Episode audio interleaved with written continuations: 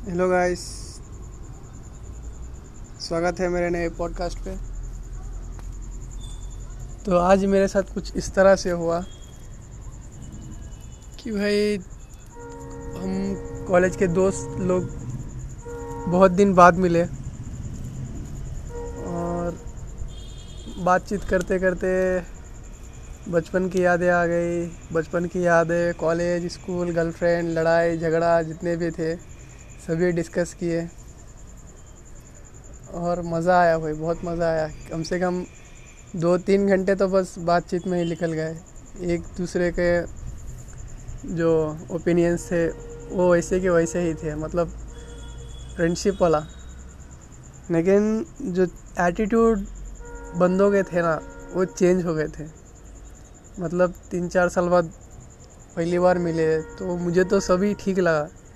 लेकिन जो बंदे लोग का जो एटीट्यूड बोलते हैं ना, कोई अपने आप को बड़ा समझ रहा है, कोई अपने आप को अमीर समझ रहा है, पहले नहीं था मतलब जब हम कॉलेज में पढ़ते थे, लेकिन आज मुझे दिखा सबके अंदर ऐसा, कुछ अलग अलग मेरे बाप के पास ये है, मेरे गाड़ी है। तो मैं देखा कि भाई बात तो सही है, पैसा ही सब कुछ है। तो मैं तो कुछ, बस मैं एक लिजनर ऑब्जर्वर था, बाकी कुछ नहीं। बस मैं देख रहा था और सुन रहा था। एक एक, दो मतलब एक दूसरे को जो एटीट्यूड दिखा रहे थे एरोगेंस दिखा रहे थे और थोड़ा नीचापन दिखा रहे थे। मैं समझ गया भाई, ये लोग चेंज हो गए। पहले जैसे नहीं रहे कि दोस्ती ही सब कुछ है।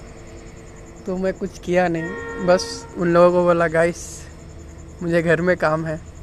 तो मैं उनका जो डिस्कशन था, वहीं पर छोड़ के चलाया क्योंकि भाई मुझे पसंद नहीं। नेगेटिव लोग जो बेफालतू में एक दूसरे को नीचे दिखाए। मुझे ऐसे लोग से नहीं रहना। भले ही हो मेरे बेस्ट फ्रेंड हो, या बचपन के दोस्त हो। लेकिन अब क्या करें? ज़माना बदल रहा है, दोस्त भी बदल चुके हैं।